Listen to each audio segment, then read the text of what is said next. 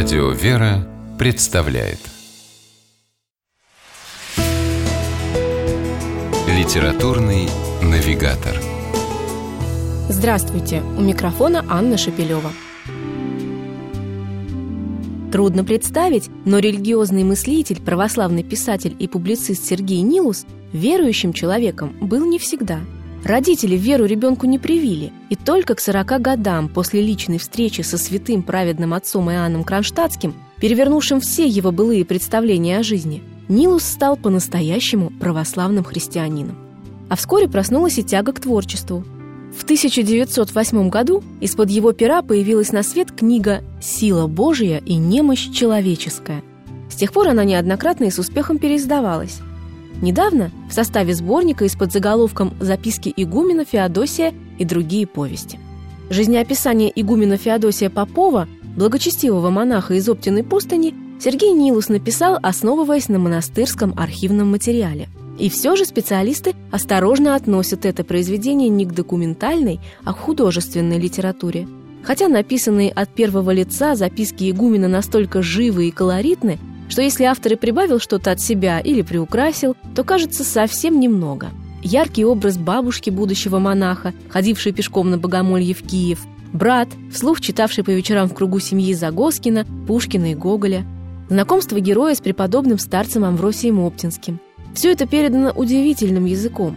На первый взгляд вроде бы по-деревенски простонародным, когда вместо того берега говорят «тот бог», но в то же время таким чистым, журчащим словно родник, что поневоле любуешься каждым словом.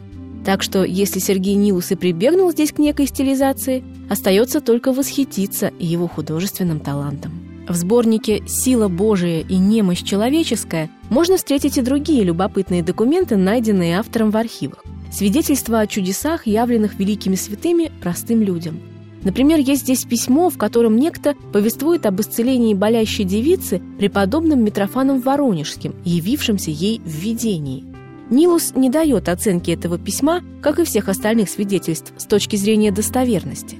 Но даже если это полет чьей-то фантазии, то надо отдать должное, исполненный весьма благочестивых намерений, и поэтому полезны уму, а главное – душе. Оптинская Пасха 1906 года нашла отражение в трогательном рассказе «Христос воскресе». Мудрые поучения святителя Дмитрия Ростовского – повести о пятичисленных молитвах, а искренняя вера самого автора Сергея Нилуса, которую он с любовью передает читателям в его книге «Сила Божия и немощи человеческие».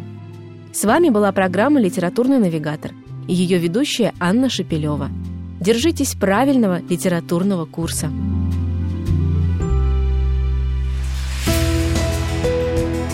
Литературный навигатор.